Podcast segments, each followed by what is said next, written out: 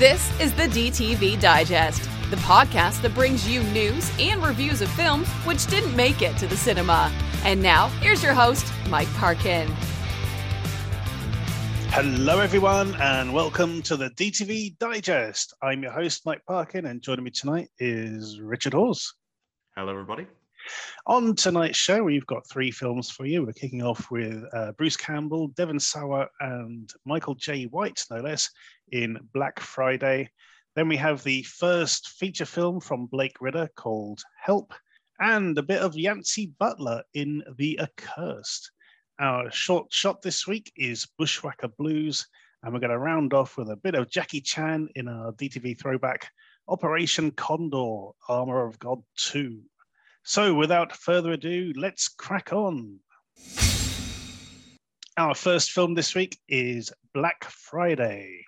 For the staff of the local We Love Toys store, Black Friday is an endurance test of long hours and difficult customers. However, this year the local area has been hit with some strange meteors, turning those who come in contact into ravenous zombies. Um, okay, so this has got a reasonably familiar Rich. Uh, you know, it, it's nothing, again, we haven't come across before. Um, but ostensibly, this is kind of like a workplace comedy, isn't it? That's, that's, that's sort of what it's aiming for. It's a workplace comedy plus zombies. Yeah. Yeah, I think that's fair. hmm Um, and and you know, to that end, we've got um, Devon Sawa play, playing this um, sort of lovable alcoholic character who's you know trying to be the cool guy uh, on on the shift. That then we've got um, Bruce Campbell, who, who's the the store manager, Michael Jai White, who's one of the um, sort of back um, back room sort of workers, and and a couple of others sort of knocking around. Um, and and I think overall, uh, I, I, quite like the tone of this. I think it works, but I, I don't know. Some of it, some of it just sort of feels a little flat. Um, you know, it's it's not hitting the beats it kind of wants to. I think. How, how do you feel about it? No, I think that's fair. Um, yeah, I, I, think one of the problems with it is that you've you, that we've seen so much of this before. I mean, even, uh, slightly different, but in in a similar sort of workplace horror kind of vein. We had Slaxx not too long ago. That's true. Which I thought was just such a vibrant, lively, really funny film, and this just didn't seem to have that edge that that had. Whereas this was like. Um, it, I mean, it's good to see Devon Sawa back in a sort of horror comedy. Uh, yeah, I don't recall him doing many of them in recent years. I mean, it kind of it was you know he started back in Idle Hands when he was a teen or a teen movie star, you know, kind of thing. Hmm. I don't know if he was a teenager at the time, but it was like a big, you know, Idle Hands. I think it was that was DTV here, but it was yeah. a pretty you know well known, well respected sort of quite cult favorite.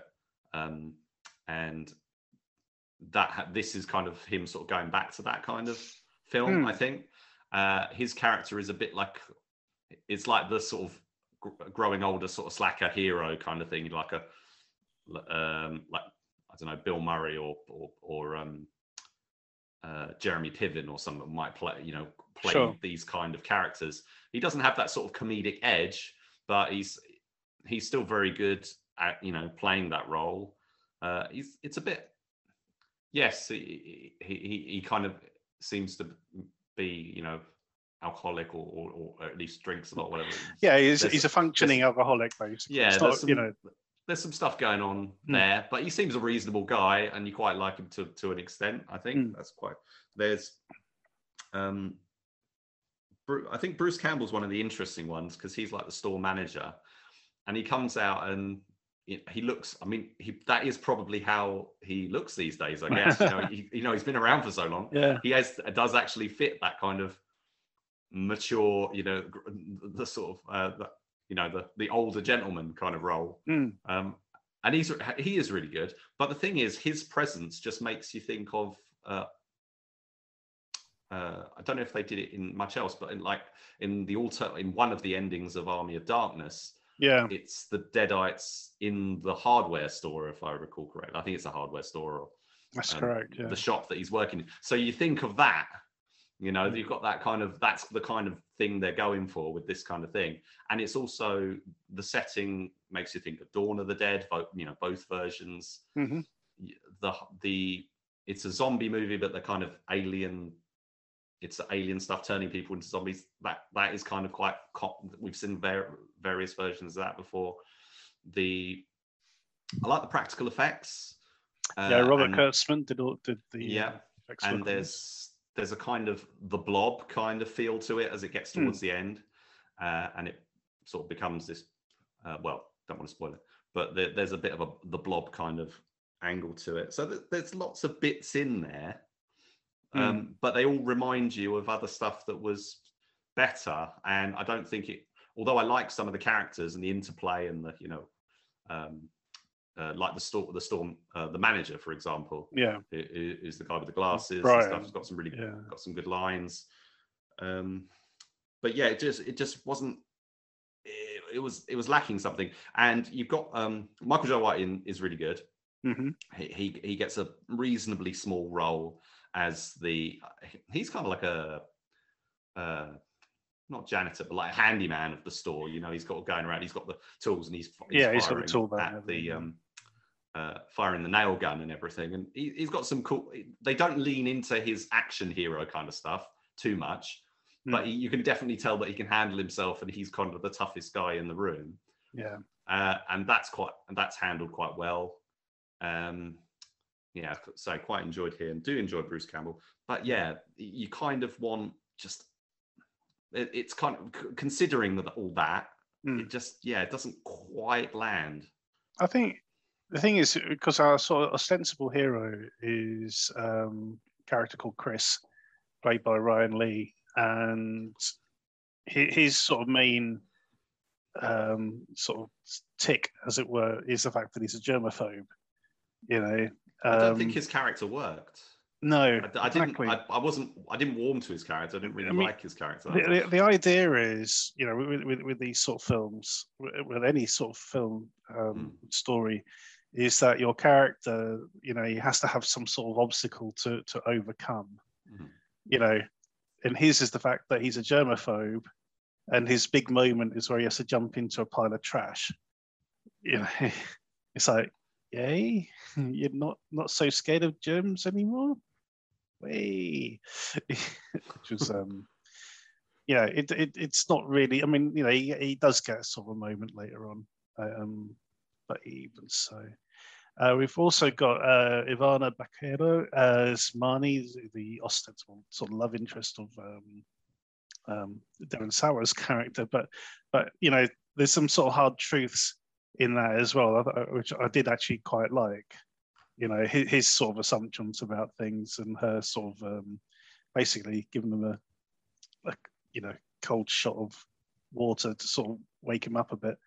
Um, but at the same time, you know, there, there was some sort of nice, sort of human sort of moments in it. You know, the fact that um, one, of the interesting things as well is that Devon Sawa's character, as I said, he's you know we find that he's, he's basically a functioning alcoholic, um, and yet he's got custody of his children.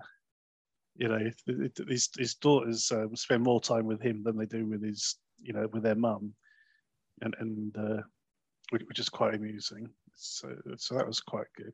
And of later on, he gets a text message saying, "Yeah, don't worry, the kids are safe," and sort of, you know that sort of thing. Which which I, I thought that was a nice little touch as well. Didn't we So- watch a film recently where Devon Sawa was pl- playing an alcoholic dad, and he got and he got like I think he got like killed. I don't know. I, I don't know if it was just one I watched well- or one we watched. I can't remember, but his, his he definitely has- played a similar role recently, yeah, but, his, but not likable. You in like something else recently. Um, He's all over the place. Devon Sawa is Oh, so yeah. busy at the moment. I mean, he's got that new um, Bruce Willis movie coming up. and, that's what uh, I saw his name in. I'm sure of it. Yeah. Um, and we liked him in uh, Life on the Line, the John with John. That's Travolta. right. Yep. I always like. I think uh, he's also in things like. Um, I think he was in Escape Plan Three. Or Yep. Yeah, But he's turning up all over the place. He's he's he's really branched out. I mean, he used to just Mm. be. You know, he was saying he was doing these teen movies like um, Final Destination and stuff, but mm, he's got as he's got older, he's kind of become more. You know, uh, I don't know. weathered. You know, he's got that kind Mm. of been around the block a few times kind of look to him now, and it really suits his. You know, it help. You know, helps him work into different, much more varied roles. I think these Yeah. days. I'm pretty sure I saw his name come up in the credits or something else very recently. Mhm.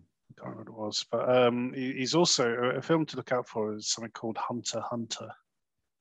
Um, Oh yeah, that's been which on- which looks on the cover as if it's a, a- yeah another werewolf movie, but it's not. But it's uh, it's it's a very good thriller, very, very slow burn, but it's got a heck of a punch at the end.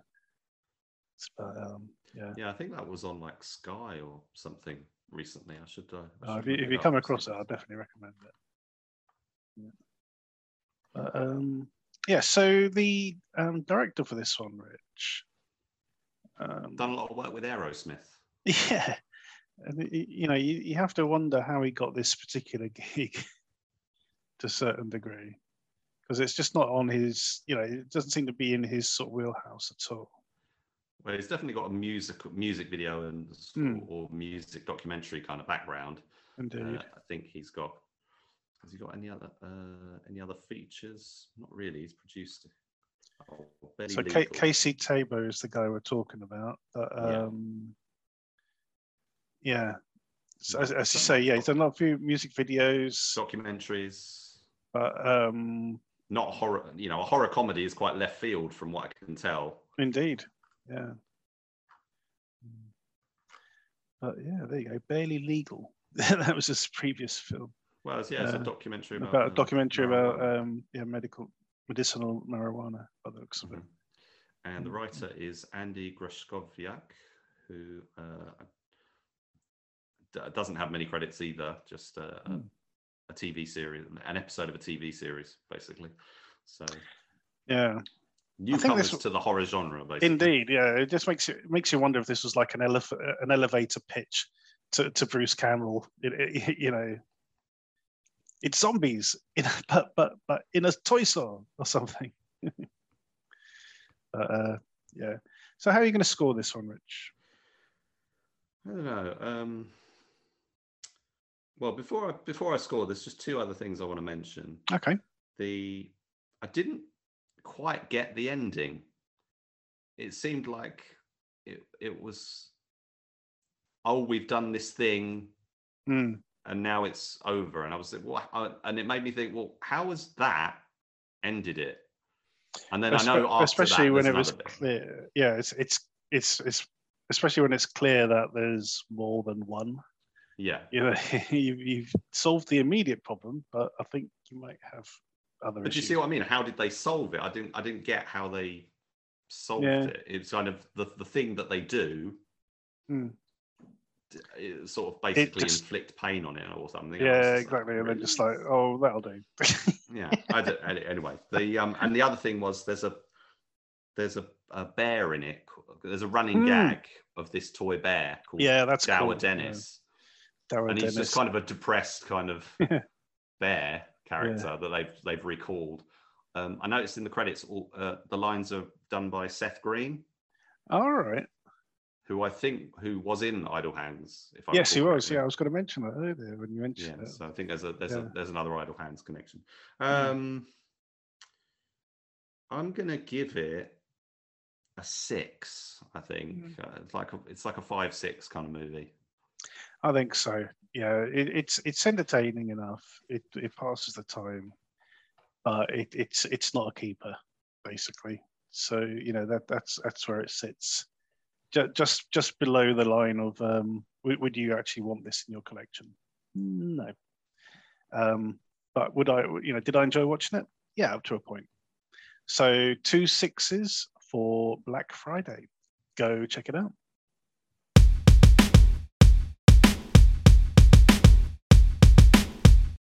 Our next review is Help.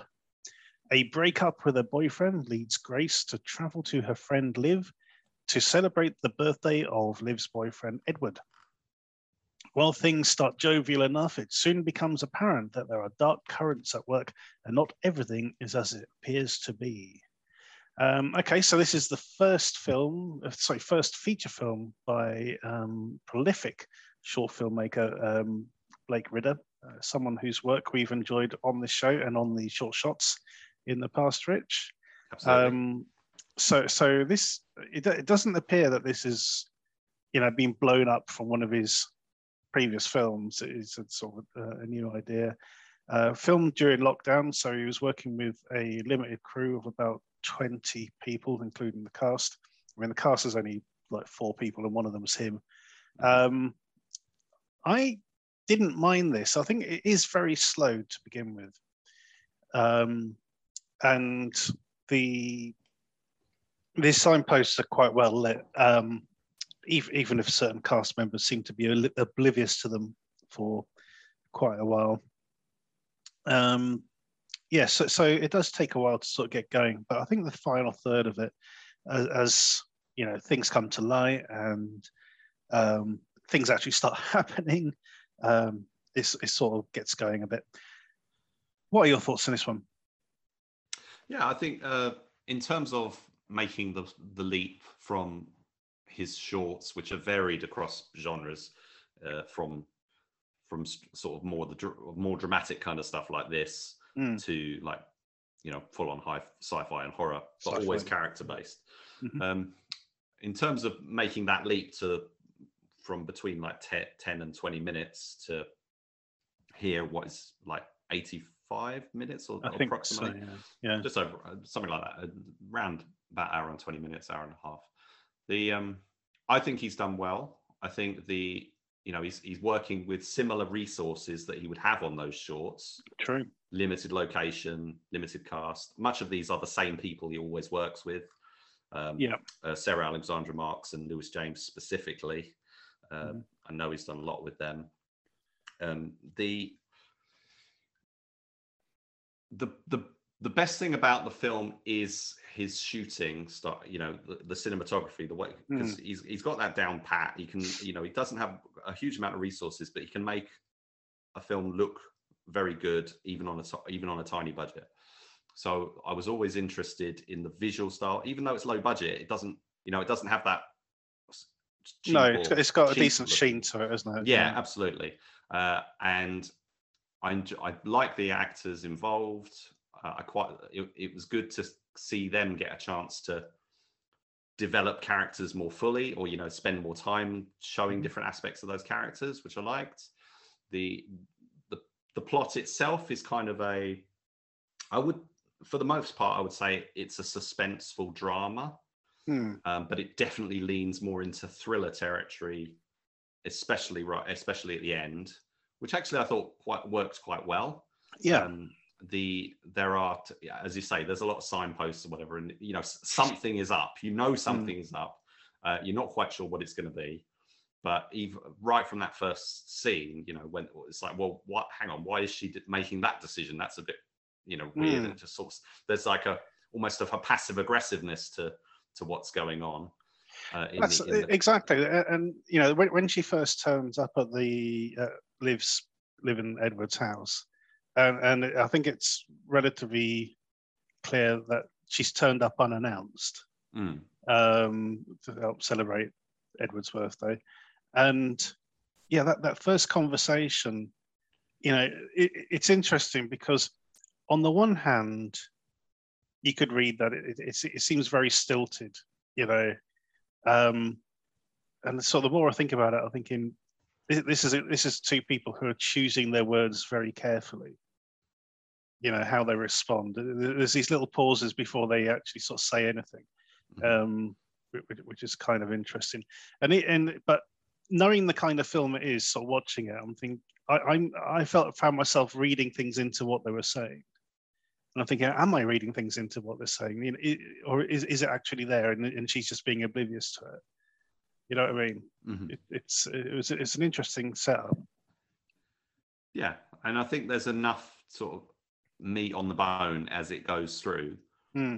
to to satisfy. I think there's some decisions made which you can read into. You could say, well, why is this happening? Well, because one person is perhaps trying to play someone off, or, or, or you know, what could be happening in the in in that in those exchanges.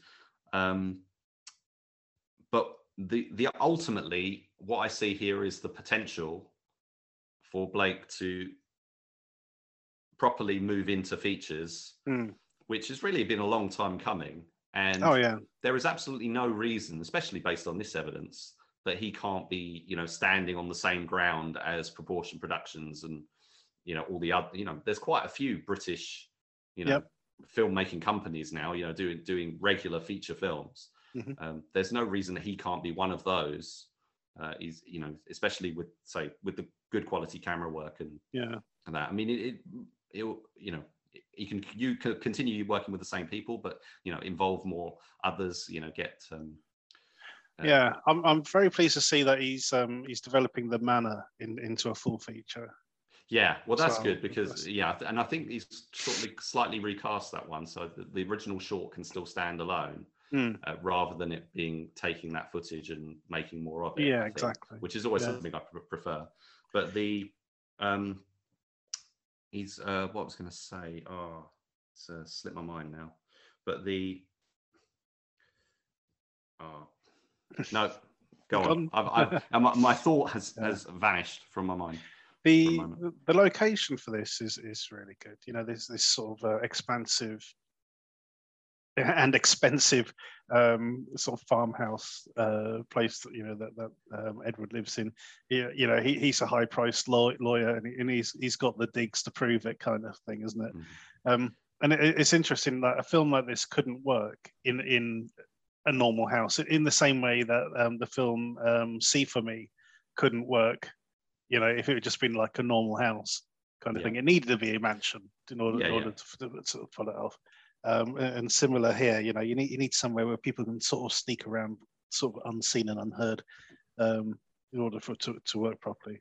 So yeah, And There's, there was um, also that that film that I can't remember if it was called like Collision or something. But do you remember the um, oh, was- um, uh, Gate Crash. Gate Crash? That was it. Yeah. So Yeah. that there, Yeah, there sim- very similar location. Yeah, yeah, yeah. Yeah, I mean that one had um, that was also very much sort of almost like a play Hmm. kind of kind of thing to it, and, and with a thriller element. So that there's a it's that kind of movie. I, I think Mhm. very different. You know, these two are completely different, but yeah. um, it's in that same kind of wheelhouse. Uh, Yeah. Absolutely. So oh, that's that. was Sorry, that's Yeah. the other, other thing I was going to say about. Oh, um, oh God. No, sorry, I've done it again. no, got again. There's a there's a very um very unexpected death in this film without sort of going into any detail. That that was um interesting the way that sort of like played out. Uh, it's sort of very strange, but um yeah, it- it's just a nice sort of little niggle in in the middle of the film. It's like, well, that, nobody saw that coming. Which is kind of weird. Nemesis was another film that I was in mind of Yeah. when I was watching this because that Yeah. has similar sort of, uh, especially towards the end, you know, the sort of uh, high tension sort of interplay, you know, Hmm. uh, uh, arguments and and and you know conflicts, you know. Uh, by Yeah. the way, um, David Chung and Yolanda Lyons did work on this film for the for sort Oh, of yeah. the, the tussles and stuff. Yeah, that's cool. So, um, scores on the doors, Rich.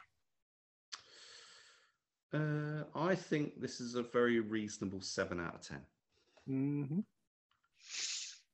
Yeah, I think I'll join you on a seven for this one. Um, uh, it's it's one that's kind of grown on me. Um, for example, uh, it was only when I sort of putting my own uh, written review together for this, and I was sort of looking at the photos they'd sent through. Um, and there's a scene where they're at dinner, um, the three the th- three main characters, and it's just the seating positions. So Liv and Edward were sat side by side, and Grace was sort of sat on the end of the table. And it just struck me as being a really weird seating arrangement. You know, to have them Mhm. side by side rather than sort of sitting opposite each other. Mhm. It, it, you know, and it just sort of built in this, you know, um, or or reinforced the idea that you know maybe he's sort of controlling her, so keeping him keeping her by his side and stuff, sort of things like that Mhm. um, which, which was interesting to say the least. Um, and the other thought that I was going to mention was that it touches on, and in, in part because the, the the couple, the central couple, are played by the same actors as in this short. Uh, it touches on similar themes to um, Ridder's Oh, my- short film "My Dead Husband," My Dead Husband. Yeah, yeah, Yeah. yeah. I agree. Yeah. which Okay. is also so worth seeing. absolutely. Um, okay, so that's two sevens uh, for help. Go check it out.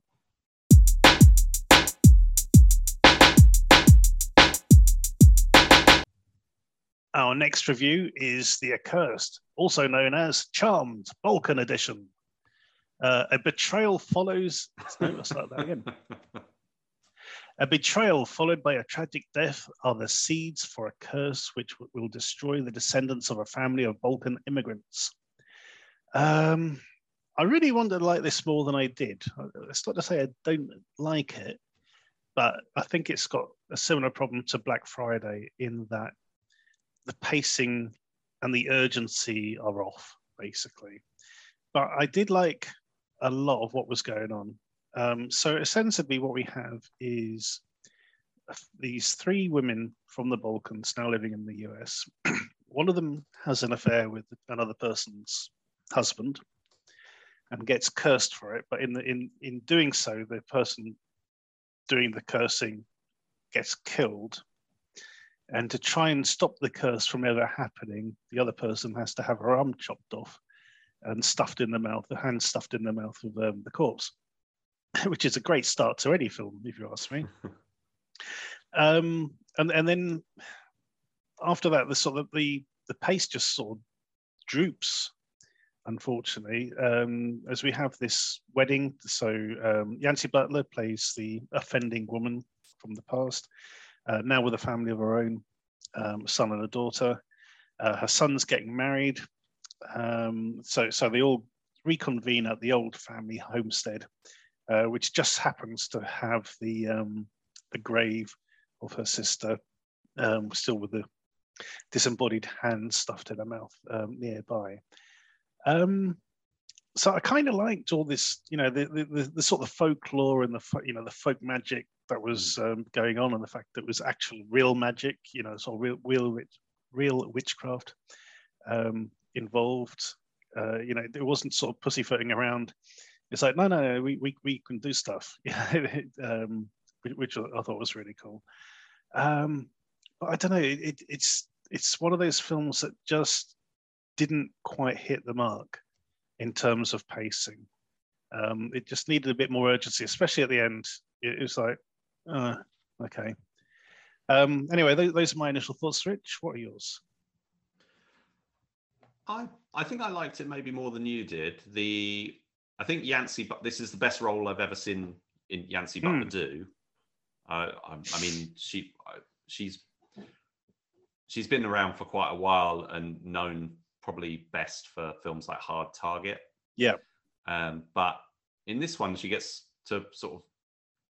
Uh, initially, it seems like she might be sort of in the background, but then it becomes very clear that she's much more of a central character, probably Yeah. the main character, really, and um, has a lot of has a lot of involvement, a lot of um, you know interesting scenes. She does scenes that are not uh, not in the English language, so I'm I'm I'm not sure. Um, so where they come from, the Balkans. Yeah, So I'm not sure what language uh, that that would be. I've, I've tried checking um, IMDb, but it seems an authentic language anyway, rather than something made up. Um, Goran Visnjic is in there as well, playing her husband, which I thought was Yeah. really cool because I haven't seen him for a while. Um, the the sen- the conceit is it's all happening around a wedding. I mean, you li- you're literally on the family. It's it's one of these films that set in like like the family home or or, or in the family community. It's a community, you know, like we've Yeah. talked about recently with a couple of films, like um the the um, Oh, The Devil to Pay. Devil to Pay and stuff. Yeah, One of these small, com- you know, communities that are kind of on the outside Mm. of, of, you know, they're kind of, they're not a million miles away, but they're kind of living by their own rules in their own sort of situations, and you know, Yeah. it's much more of a insular kind of thing, and uh, that so that they've got an outsider marrying in to to the to the family, and sort of they're experiencing uh, th- this is kind of the inciting event and it all it all associates to that, it all links to that, and it never vary. You think it's going to move on, but it doesn't. It, it all stays there around the Yeah. homes of these. Uh, you know, these homes are all sort of very close. Like they're all neighbours. They all live literally next door to each other, and but I did. But it never feels claustrophobic. I thought it had actually it had a a, a decent feel to it. You know, you never see much more than the sort of fronts and backs of houses or whatever, and, and you know a little bit of outside. You never there's never any broad wide shots or anything, but it doesn't feel too uh, draw. Um, Yeah, I must admit, I, I, I hardly noticed that at all. You know, yeah, it's not like Jugface. You know, like in Jugface, Yeah, they it's all wide open spaces. Uh, Even when they're in the caravans and stuff, and then they go into the town and stuff, you know, we see all we see the wider area, or you know, like the village or something. Even yeah. This, so- this some- doesn't. something This doesn't This sort doesn't ve- have- but, but- yeah, it doesn't venture further than the garden, does it? this basically? doesn't really i mean it even keeps the camera shots quite close Yeah. but it but it's um but it all works i think it's it's the director it's the feature directing debut of a couple of um uh uh, uh called uh, Kath, uh they're Ca- Kathryn michelle and elizabeth elizabeta uh, vidovic uh, who Mhm. have done a couple of short films uh, which i will be checking out uh soon um I think it's a it's a good it's a good feature debut. I think I it's it's got a contemporary setting, but I I don't know if it would be unfair of me to say I think this is folk horror. Yeah, uh, yeah, that's that's how I put this. Yeah. Yeah, because um, it, it's got all those hallmarks of you know like um you know these communities who have kind of got their own ways their own Yeah. language and and, and, and they do their own th- things their own way uh, not not in a wicker man kind of way but you know i i in that sort- it's still there uh, you've got some there's some cgi for th- these uh, vines which Yeah. are kind of I like vines that. Yeah, I thought I thought that worked really well actually. yeah it's a bit I, a bit too cg at times Mm. but I, I like the idea and the and you know the, the sort of central thing that's going on there. I think there's enough intrigue, and Monsieur, I, uh, and I like the characters. I, I'm interested in the the drama. Some bits maybe didn't work so well as others, but Mm. it still was a lot better than I was expecting. And I think it, it's been released by Dazzler, but if this this would this would be something that could be quite at home on Shudder, I would say. I mean, it, Yeah, I I wouldn't be surprised to find it there. I'm surprised Shudder didn't pick it up, to be honest, because I, th- I think they would have fitted Mm. their their um, audience quite well. hmm Yeah, I, I think it, um, you know it does work very well. You, you never really sort of know where it's set, except it's somewhere in the US. Mm. Um, I did wonder um, about the accents because, like Yancy Butler and that, even at the start, they're mm, supposed to have come over from the Balkans, but they seem to have quite established American accents, but uh, Mhm. rather than you know strong European accents. But anyway, but the, I mean, there's there's so much going on. You know, so, so much for the, the sort of charms and you know, um, it, it- and it doesn't sort of bother to explain stuff, which, which I kind of liked as well. It's like you know, it- you, you basically gather what's going on through through this sort of um, you know the, the sort of chanting that they're doing to to actually sort of explain what it is.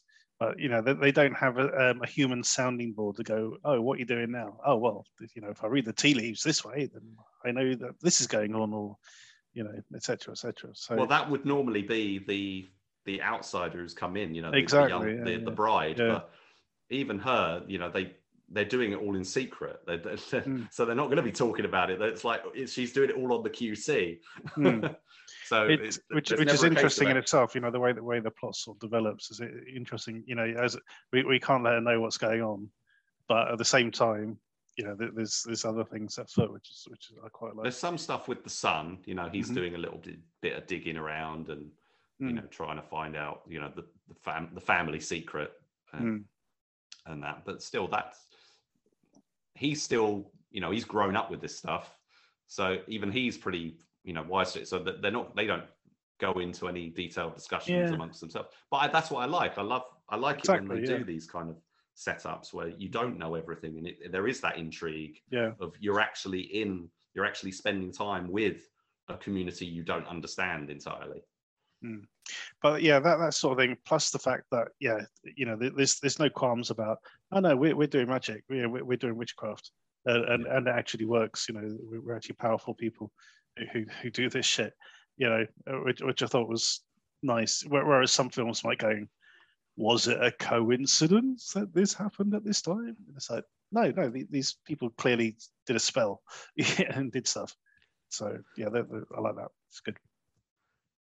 It was originally called Severed Silence, apparently. Mm, yeah, that, that kind of makes sense. Like, like, you know, that as a title, I, I can see that. And it was produced by Mem Ferda. Oh, I know that name. Yeah, we've come across it quite a few times in, in, in, you know, various various productions. Yeah, some of them British. Well, I must admit, I haven't heard from him for ages. You know, uh, no, awesome that he's Uh, Melora this. Walters is also in the film. I forgot Mhm. to mention. I think is she the sister who cut who had her hand cut off? I thought that was Yancy Butler.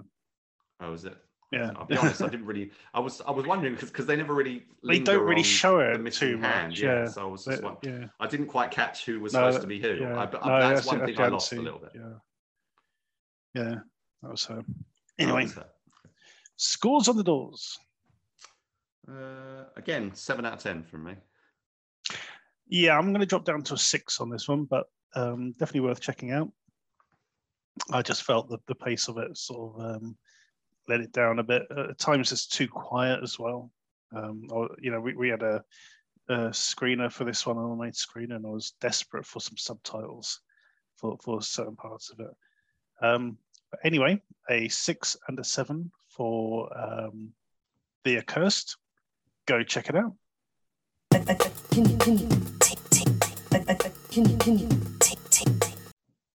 Our short shot this week is Bushwhacker Blues. Two brothers find an injured preacher out in the woods and decide to go deliverance on his ass and make him squeal like a pig. But there is more to the situation than meets the eye. Um, yeah, not not the most savoury of setups for this one, Rich. Uh, they, make it quite clear what you know these two brothers exactly what they're going to do to this preacher out in the woods, um, and it's not pretty. Um, but you know, it, it's it's an interesting setup for for what actually happens. This is a short, uh, eleven minutes, Yep. um, very well shot. Well, you know, completely shot at night. Um, uh, you know, there's one other guy who turns up um, hunting down somebody. Um, and I, I think this works pretty well overall. Um, the ending is just so abrupt, though. It's literally like, yay, that's the end. Because either we run out of money or, you know, or we just think that's that says it all for, for this particular shot. I think um, it, I think the director just likes to go for that sort of That punch quick, kind of thing, quick- is it? Yeah, punch. Because yeah. um, this is James Campbell who did 1986. Oh yeah, the um, the good old Batman Punisher one. Yeah, which ended with a right. It's now going to kick off. Here you go. Boom, Oh, yeah, that's just right, about to head for each other, and then credits roll. And I think this is kind of doing a similar thing of uh, it. It is a finality. There is a finality because you can see how it Mhm. is the end. But yes, it is very very Mm. quick, um, and it does kind of leave you. I think leave you wanting more. What I like about this is that it's uh, it's quite different to what we've seen him do before Hmm. and it's got a very much i think it feels very authentic it's set in the you know it's set in america in the in the west you know sort of a, it's a western yeah, I got I got the feeling it's something like you know sort of during because the bushwhackers um, were uh, sort of Confederate um, sort of raiders, basically. You know, the, sort the, the sort of guerrilla sort of fighters. okay. um, i'll be honest i have no idea what yeah. it means Yeah, Personally. that's- well, that, that's what sort of the bushwhackers were. But uh-huh to to be bushwhacked yeah was to have a gun shoved up your ass and, and, and fired. So it sort of rips up your insides from Uranus upwards, kind of kind of thing. they didn't Um, tell me that on the worldwide wrestling uh, that, yeah, that's um. that's where i know the bushwhackers from All right. Um, have you ever seen the film um, "Things to Do in Denver When You're Dead"? Uh, no, actually, I mean I know of it, but I don't Yeah. think I've ever watched it. Yeah, that's that's, that's where I heard that basically Ah, okay, okay. comes out of that one. But yeah, so Um, I think this was shot because um, Campbell's James Campbell's a, a, a northern uh, guy. Uh, I Hmm. think he makes his films in the north, so I presume it was all shot in the north, um, even though it's supposed to be, you know, America. I think I think it worked really well. I think it looked Yeah, the, the I would- I location looked really yeah. good. I think the costumes and you know the because you Mm-hmm. know there's not sets it's all literally just outside but they've they've shot it really well as you say at night um, lighting's really good the uh, the costumes that the guys are wearing all look really good uh, and there's some uh, monstrous Yeah. elements So yeah, the, the makeup effects, you know, which I thought were quite good are, are very well done. I mean, we've seen a few. Uh, you know, there's a certain genre of films um, from last year, uh, and so a certain one from this year where we've seen lots of these kind of costumes, and and I think this one works really well. It's you know, it's a, it's a sort of very sort of classical sort of design. Um, so yeah, I was quite happy with that. Yeah, I thought I think it's a very good film. I mean, Mm. I've, I've, it's it's I've seen a few. You know, we're we're always seeing really good short films, but I think for, I think this felt. If I'm comparing it to 1986, for example, I think Mhm. this was the better film. Yeah. I think it feels more like a self-contained, high production value kind of. It's more it's more rather than- original. I think I think yeah, it's got the it- it's less derivative than than the other one. I think. Well, and the, um, the pacing and everything as well, I think, just Mhm. worked a bit better. I mean, when you're doing something like a, a Batman fan film, Hmm. or or Punisher fan film, the you've got expectations for you know the action and the pace and and you know how that's and you've got your own ideas or whatever. This, you know, you're just going in completely blind. to Yeah. Something you, you and I think that that all works to the film's favor. Uh, and you know, yeah, I think it. I, I like what they, you know, we're introduced to these characters who are very unpleasant Hmm. um, and we're and those are the ones we're supposed to be you know uh, that we're spending all our time with for the most part uh, there is another character that comes in later but it's these guys and although they're you know pretty despicable you don't mind you're you're quite interested in you know How things are going to play out. Yeah. and how they, yeah what are they going to do and stuff Yeah. you know it's, it's a bit like a gangster movie really Mm. Yeah, it's it reminded me of the, that scene in Pulp Fiction Mm. a bit. So I want to go first. So oh yeah that's pretty gross that's pretty gross stuff when yeah indeed, yeah. Uh, we don't score the shorts, but we certainly recommend them. Um, so this is by um, Eighties Doubt Production. Uh, who- who's the director again, Rich? james campbell James Campbell. Um, definitely, definitely worth checking out. And you know, especially if you've seen 1986 already, uh, you, you got a feel for what this guy can do. Um, if not, then why not? Um, go check out his other work. Uh, you will find a link to this in the footnotes below. Go check it out.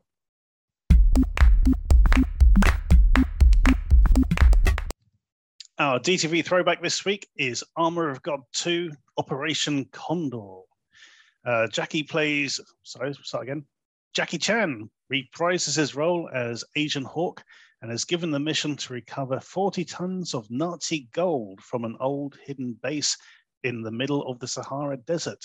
He is both hin- helped and hindered by a trio of women, while other interested parties are chomping at his heels. Um, so I, I haven't seen this, Rich, since it came out on VHS back in the day, back on its pan and scanned, um, dubbed into English Yeah. version.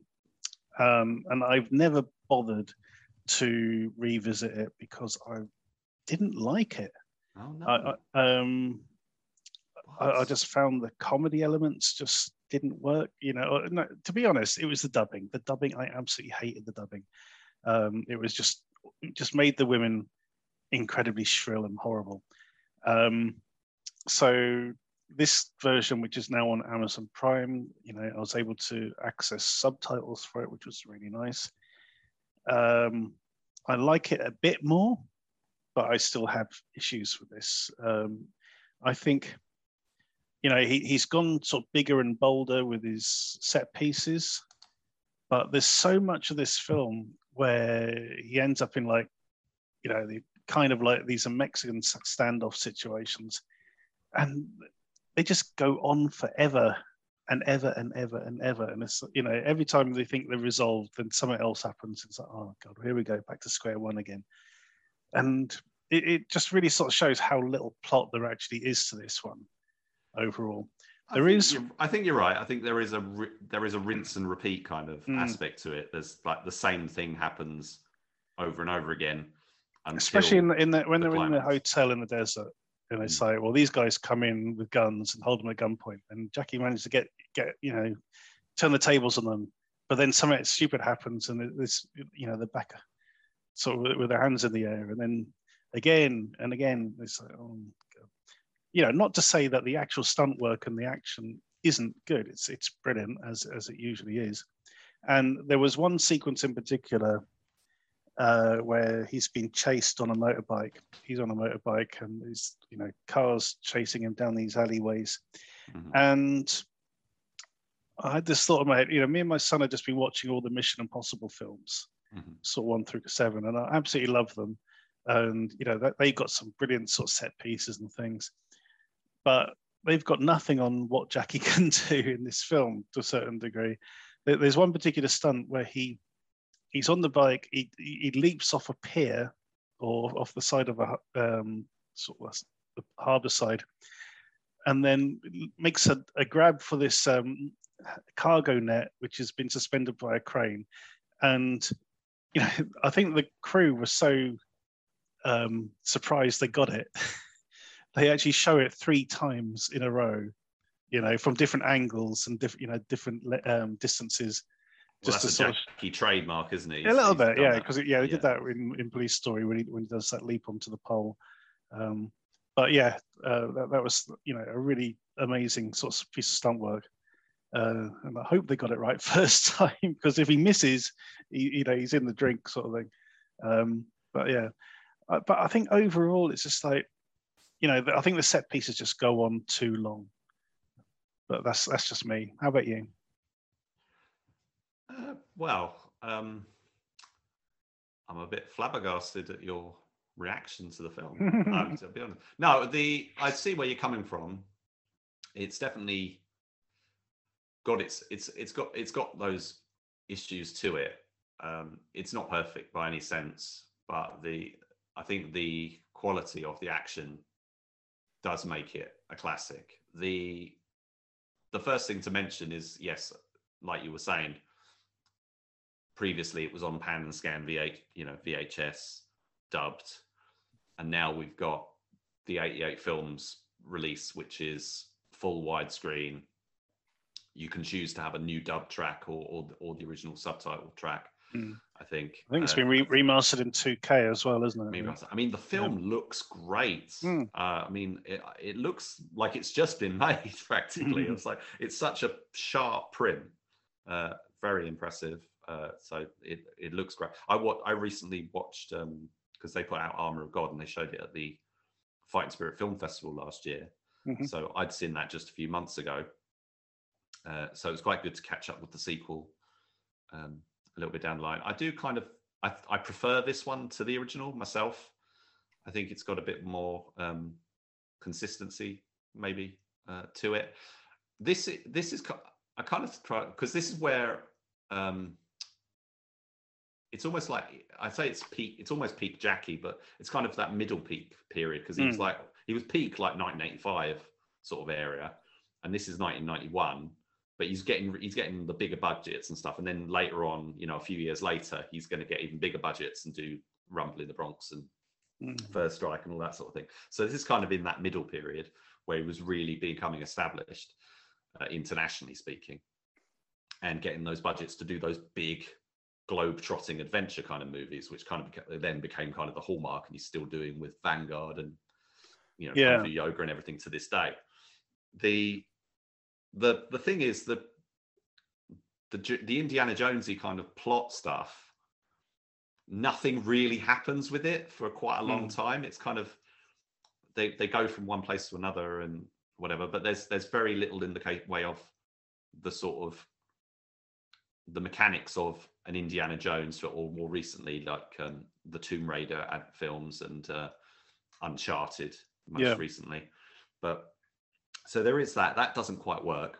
But what it is, it's more like okay, if you if you if the Carry On team made an Indiana Jones spoof, this is what it would be. It's it's very Hmm. much you know it's very slapstick, obviously, which is Jackie's trademark, um, and also very you know sexually led humor in terms of you know it's women in towels. You know, there's loads of that Oh yeah, yeah. um, yeah. the um, uh, was it you know miss you know double entendres misunderstandings whatever I think you know there's a lot of playing on that kind of uh, that kind of humor and then you lead up to I mean some of the action I mean the the bit where he jumps to the cargo net and they show that a load of times it's the bit it's the bit just before that which was the the bit that I always on my video copy that I always used to rewind on Hmm. that which is where he's he's hanging up in the top of a uh, a warehouse and these and the cars that are chasing him they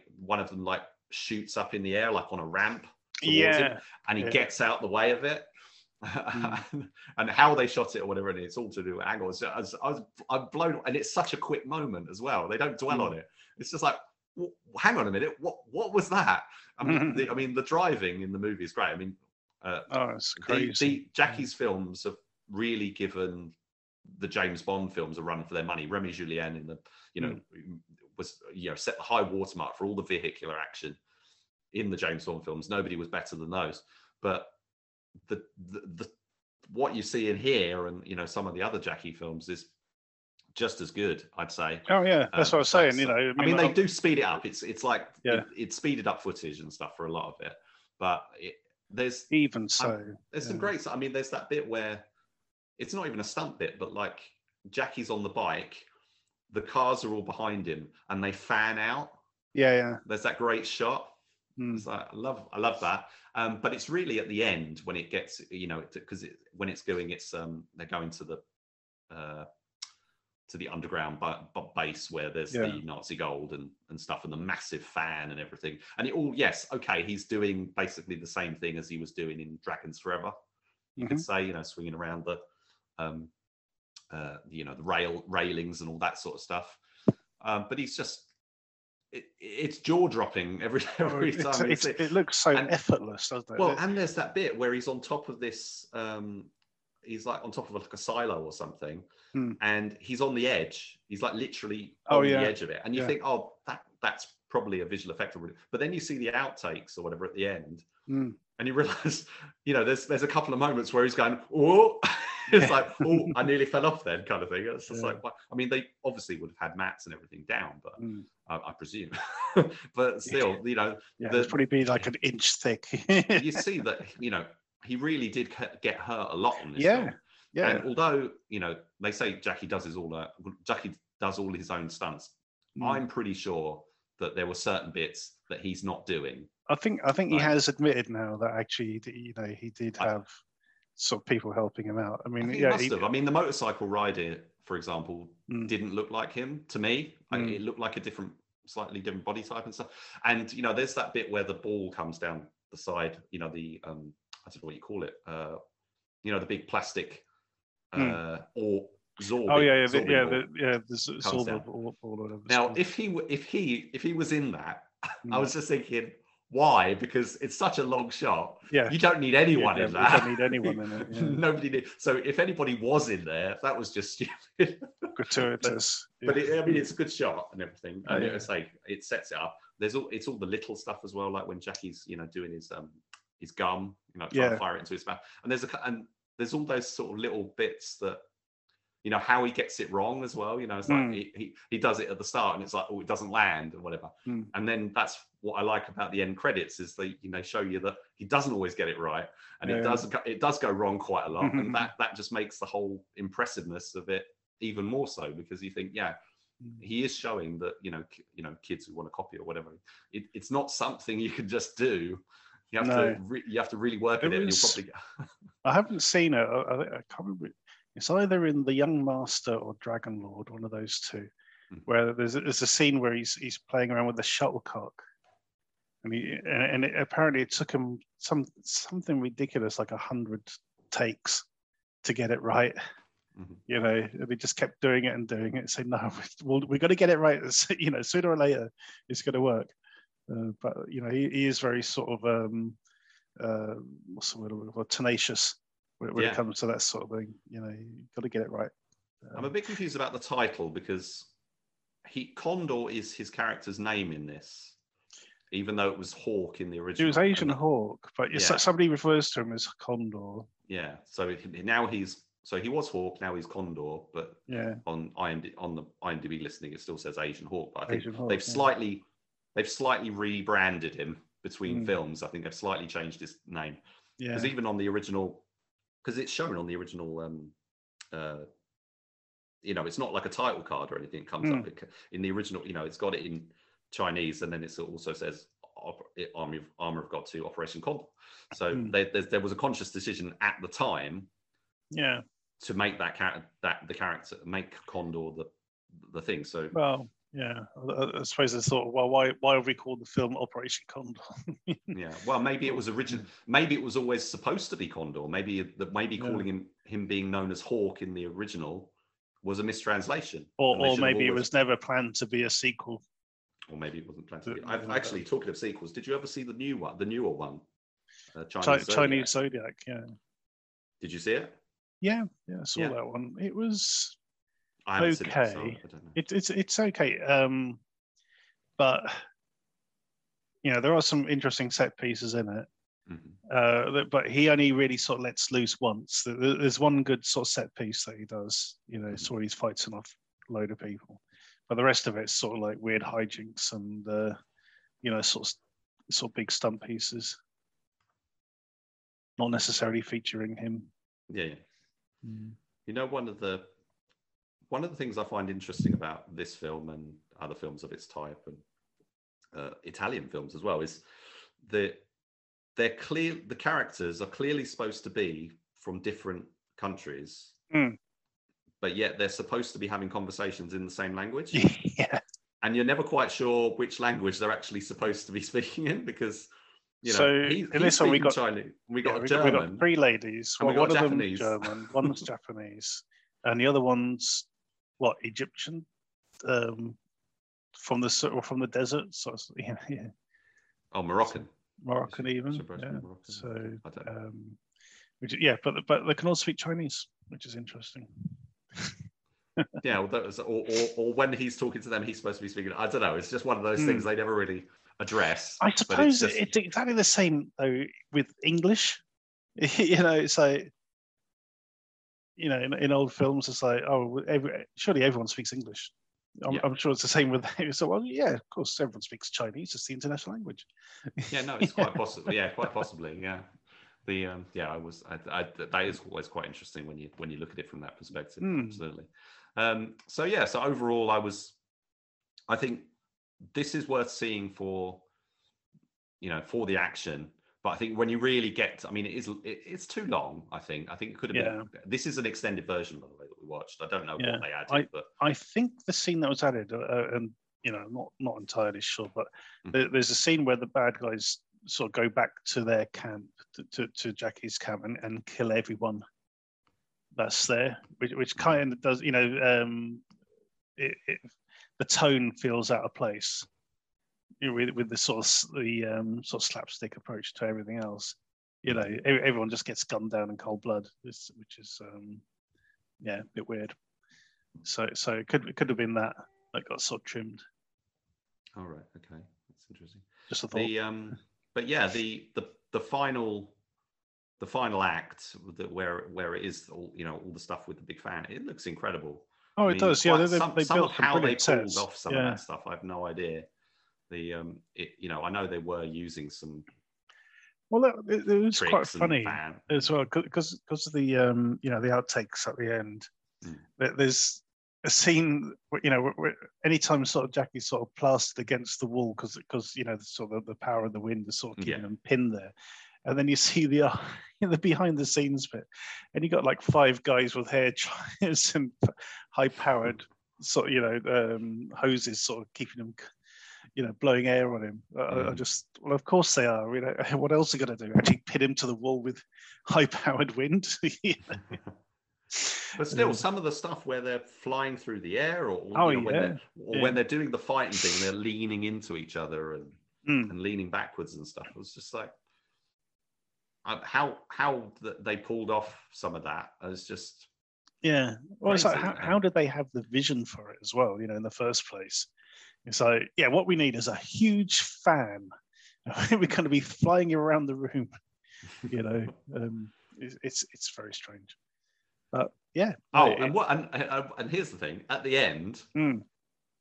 they're basically gonna die because like they make this big thing about water you know they're in the Mm. middle of the desert and you know we've got to have the water and, and by the end they have no water we got no so- water at all. so yeah. they do this kind of pullback shot to show that they're in the desert and, and Mm. you're just thinking well they're surely dead because they, they don't they, un- they don't show any somebody- oases or yeah, unless somebody finds them. Yeah, the likelihood is they're all. I mean, we know he lived because they made a made a new one, but it's kind of it's kind of you, you kind of left to presume that they all was okay, but then you think about it and go, no, they wouldn't be.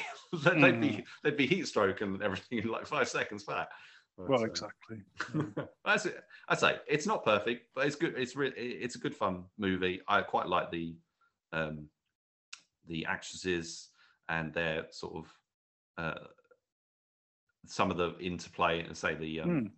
the like the carry you know do, do the carry on bit and the and the. It was the- very much, yeah, is that sort of farcical. yeah farce. yeah, that's that's what I was trying to think of. Very Yeah. much farce. Yeah. Mhm. But um, yeah, so Operation Condor came out in 1991. Um, so a year later, he was doing Twin Dragons and um, Police Story 3, Super Cop.